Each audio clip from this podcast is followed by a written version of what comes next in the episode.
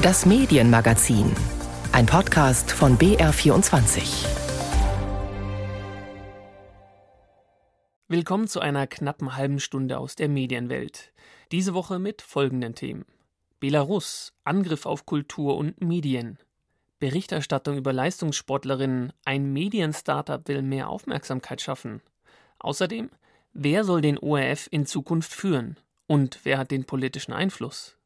Ich bin Jonathan Schulenburg und beginnen wollen wir die Sendung mit einer Entscheidung des Bundesverfassungsgerichts. Der Rundfunkbeitrag wird erhöht, das hat nun auch das Gericht endgültig entschieden. Sachsen-Anhalt hatte 2020 die Erhöhung des Rundfunkbeitrags um 86 Cent blockiert. Die öffentlich-rechtlichen Sender hatten Verfassungsbeschwerde eingelegt gegen diese Blockade. Damit steigt der Rundfunkbeitrag auf monatlich 18,36 Euro rückwirkend zum 20. Juli. Daniel Buß über die Folgen. Planungssicherheit und Erleichterung. Diese beiden Begriffe fallen in den Führungsetagen der öffentlich-rechtlichen Sender derzeit besonders oft. Auch Karin Brieden, die stellvertretende Intendantin des ZDF, zeigt sich über die Entscheidung erleichtert. Sie sichert die Unabhängigkeit des öffentlich-rechtlichen Rundfunks und ermöglicht uns auch künftig ein attraktives Programmangebot für alle Zuschauerinnen und Zuschauer zu machen. Die Sender können auch Projekte umsetzen, die sie in der unsicheren Zeit auf Halt gesetzt hatten. So will der Mitteldeutsche Rundfunk die geplante, aber zunächst gestoppte ARD Kulturplattform nun, Zitat, kraftvoll vorantreiben und so auch eine weitere sogenannte Gemeinschaftseinrichtung des Senderverbundes in Ostdeutschland ansiedeln und den Osten so in der ARD stärken. Der Vorsitzende der ARD-WDR-Intendant Tom Buro liest aus der Karlsruher Entscheidung aber auch einen Fingerzeig für die Ausrichtung der Angebote. Inhaltlich bedeutet es, dass unsere, ja, unsere Bedeutung für die Demokratie und für die Meinungsvielfalt unterstrichen worden ist. Das ist allerdings auch eine Mahnung an uns selber natürlich. Quasi nebenbei, neben der eigentlich finanziellen Entscheidung, hat das Bundesverfassungsgericht auch die Rolle der beitragsfinanzierten Programme definiert und damit begründet, warum es den öffentlich-rechtlichen Rundfunk überhaupt gibt. Immer sauber zwischen Meinung und Fakten zu unterscheiden und auch die Meinungsvielfalt in der Gesellschaft vorkommen zu lassen und in unserem Programm sorgfältig zu recherchieren und den Menschen ein eigenes Urteil zu ermöglichen. Verantwortliche aus den Sendern haben angekündigt, nochmal genau zu prüfen, ob die Meinungsvielfalt auch umfassend abgebildet wird. Außerdem läuft hinter den Kulissen längst ein Reformprozess. Die Staatskanzleien der Länder, die für Medien zuständig sind, wollen den Auftrag neu fassen, also welche Kanäle oder Plattformen die öffentlich-rechtlichen Sender betreiben müssen. Das ist bislang minutiös in Staatsverträgen geregelt. Im Gespräch ist eine Flexibilisierung. Intendantinnen und Intendanten sollen mit ihren Fernseh- bzw. Rundfunkräten zumindest für Spartenangebote selbst entscheiden können, wann es richtig ist, Kanäle abzuschalten, weil Angebote genauso gut oder sogar besser im Netz laufen, Stichwort Mediatheken. Aus Sachsen-Anhalt kommt nach dem Beschluss in Karlsruhe aber auch die Forderung, dass die Sender stärker erklären sollen, was sie mit den Rundfunkbeiträgen so alles machen. Medienminister Rainer Robra, CDU, will vor allem, dass die Sender noch stärker auf die Hinweise der Finanzkommission KEF hören. Jener Finanzkommission, die der Politik die Höhe des Rundfunkbeitrags empfiehlt und deren Unabhängigkeit gerade nochmal vom Bundesverfassungsgericht unterstrichen wurde. Die KEF mahnt immer wieder Sparpotenzial an, sei es in der Verwaltung und Technik oder auch im Programm. Mein Appell wäre, immer auch die Wirtschaftlichkeit und Sparsamkeit als wichtige Dimension im Blick zu behalten. Es zahlen alle Haushalte und alle Haushalte sollten wissen dürfen, wofür sie bezahlen und wenn sie es verstehen und nachvollziehen können, dann wird es auch an der Höhe am Ende nicht scheitern. Neben einer Reform des Auftrags plant die Politik deshalb auch, den öffentlich-rechtlichen Rundfunk zu mehr Transparenz zu verpflichten. Für die Sender gilt also, nach der Entscheidung aus Karlsruhe ist vor der Reform. Daniel Buß war das über die Folgen des Urteils in Karlsruhe. Die Diskussion über den Rundfunkbeitrag läuft seit Jahren auch mit viel Kritik. Und wenn sich die Politik nicht einigen kann, dann müssen eben die Gerichte entscheiden. Ein klares Zeichen, meint Sissy Pizza in ihrem Kommentar. Der Beschluss des Bundesverfassungsgerichts ist eine Ohrfeige für Politiker, die glauben, dem öffentlich-rechtlichen Rundfunk den Geldhahn zudrehen zu können, weil ihnen irgendetwas nicht passt. Zu viel Unterhaltung, zu wenig Sport, zu viel Tatort, zu wenig Osten, zu viel Haltung, zu wenig Transparenz. Jeden einzelnen Punkt kann man diskutieren. Aber das hat nichts mit der Höhe des Rundfunkbeitrages zu tun. Es werden mal wieder zwei Dinge miteinander vermischt, die nicht zusammengehören. Die Höhe des Rundfunkbeitrages setzt die K fest. Es ist eine unabhängige Kommission, die den Beitrag in der Vergangenheit auch schon mal gesenkt hat. Ob es zu viele Radiosender oder Spartenangebote aller Dreisat, Phoenix, Kika oder One gibt, daran könnte die Politik durchaus etwas ändern. Denn ARD, ZDF und Deutschlandfunk finanzieren mit dem Geld ihrer Beitragszahlenden genau das Angebot, das ihnen die Politik vorgeschrieben oder genehmigt hat. Fragt man Medienpolitiker in den Parteien oder Staatskanzleien aber danach, was denn bitte schön gestrichen werden könnte, dann agieren fast alle nach dem Florians-Prinzip. Verschon mein Haus, zünd andere an. Sprich, die Angebote in meinem Bundesland stehen selbstredend nicht zur Debatte. Die Diskussion um den Auftrag der öffentlich-rechtlichen kann und soll geführt werden, und was dabei herauskommt, wird den Machern in den Rundfunkanstalten nicht unbedingt schmecken.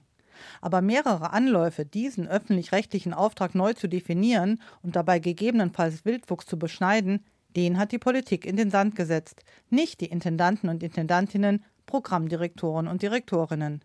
Sachsen-Anhalts Ministerpräsident Haseloff und seine CDU haben versucht, über die Beitragshöhe eigene Wünsche durchzusetzen, und insbesondere Mitglieder von FDP und Linken stehen ihnen da in nichts nach.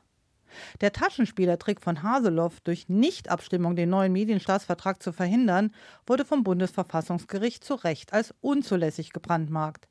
Die Länder haben die Pflicht, die Rundfunkfreiheit zu garantieren, und dazu gehört eben auch ihre Finanzierung. Dass Parteien wie die AfD genau diese Rundfunkfreiheit abschaffen wollen, sagen sie nicht leise, sondern sehr laut. Wir sollten nicht vergessen, um solche undemokratischen Entwicklungen zu verhindern, wurde nach dem Krieg, nach den Erfahrungen mit der NS-Propaganda, der unabhängige öffentlich-rechtliche Rundfunk nach dem Vorbild der BBC eingeführt. Wer die Information der Bevölkerung der marktschreierischen Bildzeitung oder obskuren Telegram-Kanälen überlassen will, schadet dem Zusammenhalt der Gesellschaft. Dazu sagen die Verfassungsrichter eindeutig Stopp. Reformen sind dennoch erlaubt, aber sie sollten mit lauteren Mitteln herbeigeführt werden. Sissy Pizza mit einem Kommentar zur Erhöhung des Rundfunkbeitrags. Auch in Österreich diskutiert man gerade über den öffentlich-rechtlichen Rundfunk.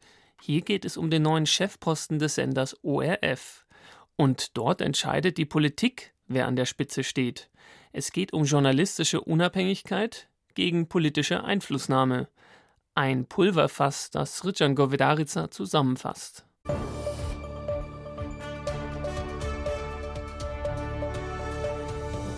Die Sendung ZIP 2 im ORF-Fernsehen. Amtsinhaber Alexander Wrabetz, ORF1 Channel Managerin Elisabeth Totzauer und ORF-Vize-Finanzdirektor Roland Weismann stellen ihre Konzepte vor.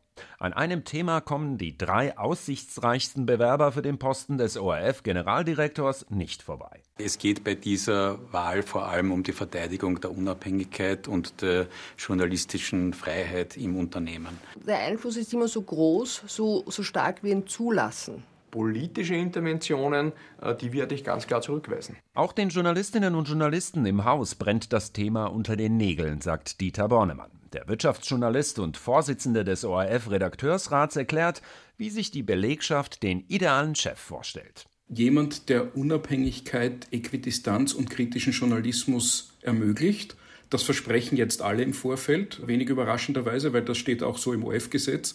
Und die Frage ist, wird das dann auch umgesetzt? Die Skepsis kommt nicht von ungefähr. Es besteht Anlass zur Sorge, dass nicht etwa die Qualifikation der Bewerber oder ihre Konzepte für die Zukunft des ORF wahlentscheidend sind. Denn nicht eine unabhängige Jury entscheidet über den Posten, sondern der überwiegend politisch besetzte Stiftungsrat. Das haben wir auch in den letzten Jahrzehnten immer wieder gehabt, dass die Politik sich selbstverständlich einmischt, weil sie das Gefühl hat, für sie ist es wichtig, wer an der Spitze des ORF steht. Wir hatten in den letzten Jahrzehnten nie einen Generaldirektor, beziehungsweise früher hat es noch Generalintendanten geheißen, an der Spitze des ORF, der nicht in irgendeiner Form politisch punziert war. Dem Stiftungsrat dürfen laut ORF-Gesetz zwar keine aktiven Politiker angehören, dennoch lassen sich die meisten Mitglieder einer politischen Partei zuordnen. Und zwar 32 von insgesamt 35, organisiert in sogenannten Freundeskreisen. In diesen informellen Fraktionen ziehen sie meist an einem parteipolitisch motivierten Strang, sagen Kritiker die Repräsentation des allgemeinen Publikums wie auch die Repräsentation von Fachexpertinnen und Experten ist nicht so wahnsinnig hoch, weil das Hauptkriterium quantitativ gesehen jedenfalls im Stiftungsrat doch auch die Politiknähe und das Vertrauen der Politik in die handelnden Personen zu sein scheint. Sagt Nikolaus Forgo, Experte für Informations- und Medienrecht an der Universität Wien. Laut ORF-Gesetz sind Stiftungsräte zwar weisungsfrei und unabhängig. Doch die Wahl des Generaldirektors ist nicht geheim, so dass es mögliche Abweichler schwer haben. Hinzu kommt, dass die Exekutive, repräsentiert durch den Bundeskanzler, über mehr an Entscheidungsmacht verfügt, als ihr aufgrund der parlamentarischen Mehrheiten wohl zukäme. Unter dem Strich bedeutet das, die ÖVP von Bundeskanzler Sebastian Kurz kann praktisch alleine bestimmen, wer künftig den ORF leiten wird. Und ORF-Vize-Finanzdirektor Roland Weismann gilt als Wunschkandidat der Kanzlerpartei. Doch was wären die Konsequenzen, wenn sich der ORF an der Spitze zur Kurzwelle entwickeln würde, wie es das Wiener Magazin Der Falter formuliert? Redakteursvertreter Dieter Bornemann betont, dass der Generaldirektor gleichzeitig auch Informationsdirektor des ORF ist und damit auch großen Einfluss auf die Inhalte hat. Und da ist schon eine gewisse Sorge da, wenn äh, in Zukunft ein Chefredakteur bestellt wird in diesem multimedialen Newsroom, der nicht aus Qualifikationsgründen diese Funktion bekommt, sondern der parteipolitisch besetzt wird, dass der dann entscheidet, wie die Berichterstattung in den Medien auszusehen hat oder auch welche Themen gar nicht berichtet wird. Jurist Nikolaus Forgo plädiert für eine umfassende Änderung des ORF-Gesetzes. Die Entwicklungen rund um den ORF möchte Forgo nicht dramatisieren. Auf der anderen Seite gäbe es doch erheblichen Anlass zur Sorge. Wenn jetzt ein Generaldirektor bestellt werden sollte, bei dem klar ist, dass er direkter als bisher über einen Draht zum Kanzler verfügt, dann ist das halt ein weiteres Bausteinchen in diesem Gebäude, das da errichtet wird und äh, das man dann halt auch zur Kenntnis nehmen muss mit Vorsicht, Umsicht und Genauigkeit. Ein Beitrag von Srijan Govedarica. Am 10. August wird der oder die neue Generaldirektorin in Wien gewählt. Die Olympischen Spiele gehen zu Ende. Die Berichterstattung hat sich sehr auf die Sieger konzentriert, auch die weiblichen, aber bei ihnen stand nicht immer nur die Leistung im Vordergrund. Es ging auch um Ganzkörperanzüge oder psychischen Druck wie bei der Turnerin Simone Biles. Die mediale Aufmerksamkeit ist unterschiedlich verteilt zwischen Frauen und Männern im Leistungssport. Darüber spreche ich mit Nina Probst, die das Projekt Sportfrauen.net gründete, um den Blick mehr auf die Frauen im Sport zu richten. Hallo. Hallo.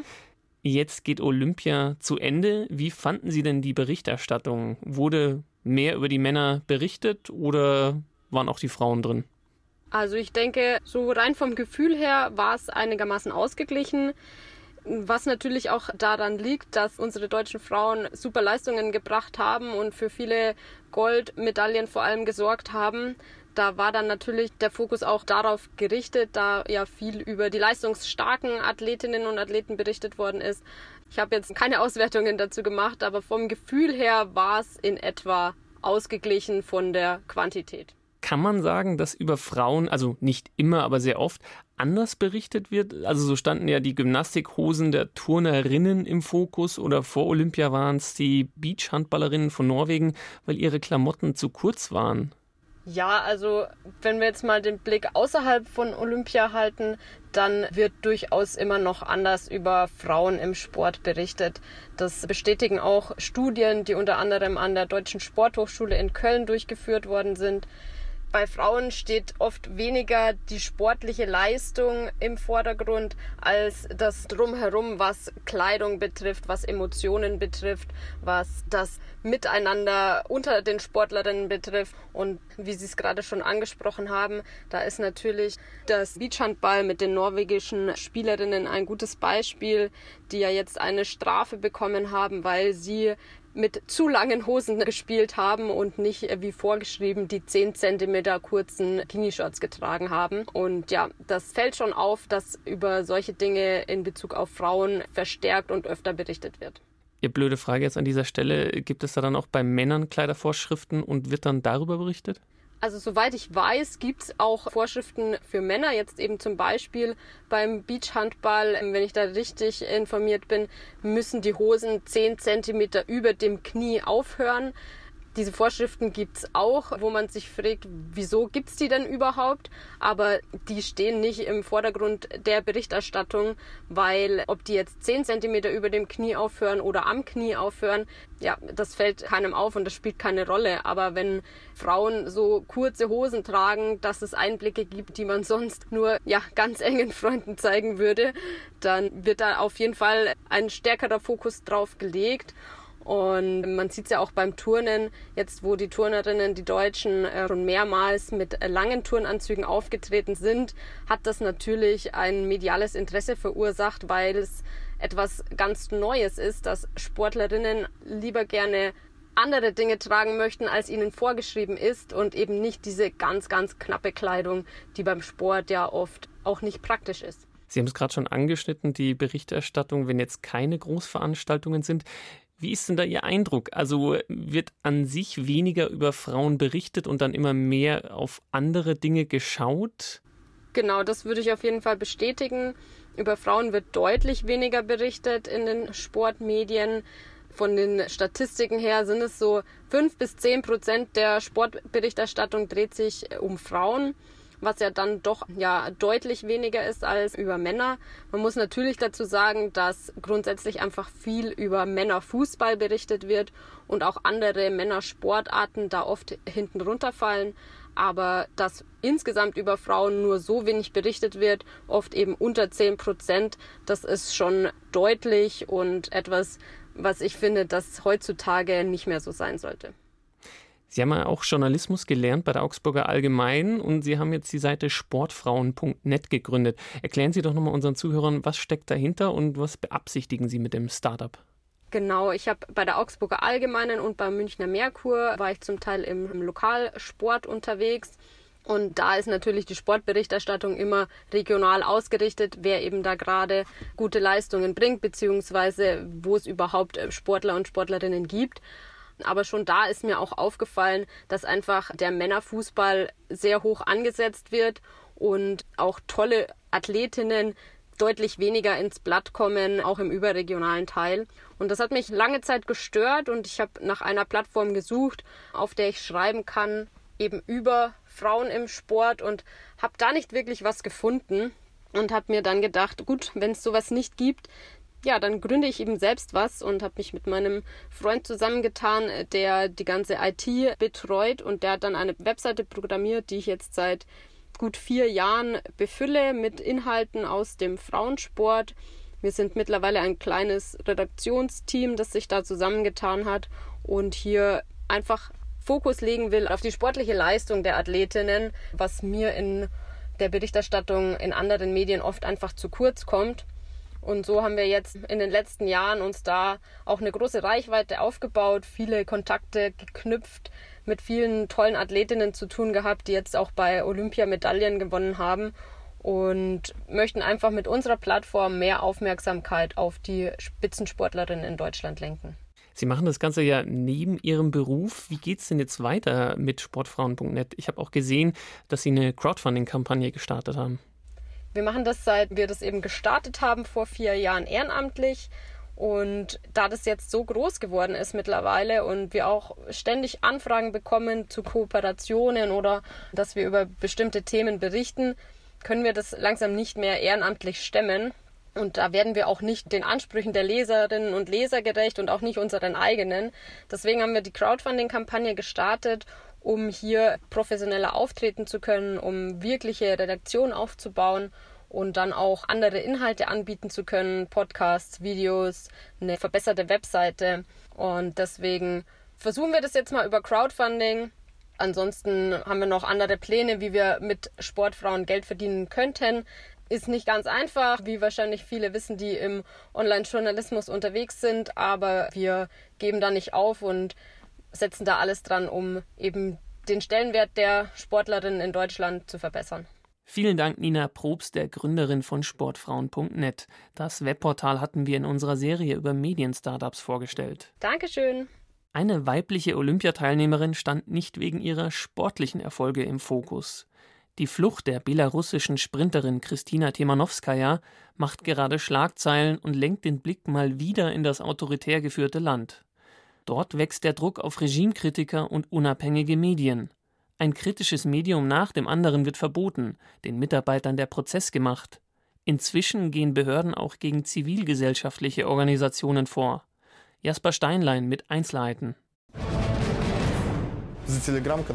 Für die Telegram-Kanäle war ich verantwortlich, sagt Roman Pratasevich. Seine Augen sind gerötet, seine Aussagen mit dramatischer Musik unterlegt. So wird der regierungskritische Blogger von Belarus Staatsmedien als Hochverräter und Handlanger fremder Mächte dargestellt. Protasevichs von Polen aus betriebener Telegram-Kanal Nechta war zu Beginn der Proteste in Belarus die wichtigste Informationsquelle vieler Demonstrierender. Seit seiner Entführung aus einem Flugzeug im Mai steht er unter Arrest und tritt in Filmen wie 2020 die Verschwörung auf. Der Staatssender STW präsentiert ihn darin als Kronzeuge der Opposition und verwendet Aufnahmen, die laut seiner Familie und Beobachtern unter Zwang entstanden sind von den Behörden unter Druck gesetzt und schikaniert werden. Das kennt auch der Journalist Oleg Krusdilovic. Als er für Radio Svoboda live von den Protesten in Minsk berichtete, führten ihn vermummte Spezialeinheiten ab, um seine Dokumente zu prüfen, wie es hieß. Er durfte gehen und war doch zwei Tage später seine Akkreditierung los. Noch zwei weitere Male nahm ihn die Polizei seither fest. Im Juli saß Krusdilovic in Untersuchungshaft, durfte sich nicht waschen und kaum bewegen. Was ihm eigentlich vorgeworfen wird, wusste er bei seiner Freilassung nach zehn Tagen noch immer nicht. Warum es so eine Diskriminierung gibt, erklärt man uns nicht. Es ist aber klar, dass so der Umgang mit Personen ist, die nach politischen Paragraphen wie 342 beschuldigt werden. Es trifft auch viele Leute wegen Terrorismusverdachts. Paragraph 342, das ist Landfriedensbruch. Ein Verdacht, der in Belarus Hunderte trifft. Journalisten, Schriftsteller, Menschenrechtsgruppen, Prominente, die sich auf Demonstrationen gezeigt hatten. Um die 50 Organisationen aus der Zivilgesellschaft sind erst verfolgt und dann verboten worden. Es drängt sich der Eindruck auf, dass die Regierung zum Jahrestag die Aufgabe gestellt hat, die vollständige Säuberung von allen Andersdenkenden verkünden zu können, sagte Boris Garecki, stellvertretender Leiter des belarussischen Journalistenverbands dem ukrainischen Sender Unian TV. Er meint den Jahrestag der Präsidentschaftswahlen am 9. August 2020, nachdem landesweit Proteste losbrachen. Alexander Lukaschenko, seit nunmehr 27 Jahren an der Macht, erklärte sich damals zum Sieger. Voller Überzeugung, ganz Belarus liebe und verehre ihn, erklärt der Politologe Valeri Karbalevich. Und in kurzer Zeit so ein radikaler Umschwung in der gesellschaftlichen Stimmung, das hat bei ihm zu einem schweren psychischen Trauma geführt. Um das zu kompensieren, muss er sich an allen Leuten rächen, die ihm dieses Trauma zugefügt haben. Lukaschenkos Racheaktion begann mit oppositionellen Politikern und richtet sich nun gegen alle Einrichtungen der Zivilgesellschaft, damit sich dort kein Widerstand mehr organisieren kann. Denn der ist nach Lukaschenkos eigener Aussage das Ergebnis ausländischer Kräfte, die sein Volk manipuliert haben. Nun läuft die Säuberung. Denken Sie, dass das einfach ist? Da arbeiten bereits tausende Leute, unsere Leute, deren Gehirne abgedreht und für fremdes Geld gewaschen wurden. Informationsportale wie Tutbay wurden gesperrt und verloren ihre Lizenz. Selbst Mitarbeiter aus der Buchhaltung wanderten ins Gefängnis. Der belarussische Zweig des Schriftstellerverbands Pen Club hatte auf seiner Webseite Menschenrechtsverletzungen dokumentiert. Nun steht er vor der Auflösung. Dem belarussischen Journalistenverband wurden unerfüllbare Auflagen zum Verhängnis. Das Justizministerium hat beim obersten Gerichtshof die Schließung beantragt. Im staatlichen Fernsehen schüren die Behörden Ängste. Nach unseren Einschätzungen und nicht nur unseren arbeiten im Moment im Informationsbereich zwischen 50 und 70.000 Leute gegen Belarus, behauptet der Chef des belarussischen Geheimdienstes KGB in einem Propagandafilm, der auch ausländische Sender als Aufwiegler brandmarkt. Lukaschenko hingegen habe immer alles richtig gemacht, ob durch sein Nichteinschreiten in der Corona-Krise oder bei der brutalen Niederschlagung der Demonstrationen. Immer mehr Reportern und Organisationen bleibe nur die Flucht ins Ausland, meint Garetzky vom Journalistenverband. Die Leute haben viele Jahre ihre Kräfte in ihre Projekte gesteckt. Bleibst du in Belarus, ist die Wahrscheinlichkeit sehr hoch, dass dein Projekt an einem Tag blockiert wird und du in U-Haft gehst. Dass sie sich auch im Ausland nicht sicher fühlen können, zeigt nicht nur der Fall Protasevich. Jasper Steinlein über die schwierige Situation von Regimekritikern und Medienschaffenden in Belarus. Und damit geht das Medienmagazin auch schon zu Ende. Die Redaktion hatte Sissi Pizza, am Mikrofon war Jonathan Schulenburg.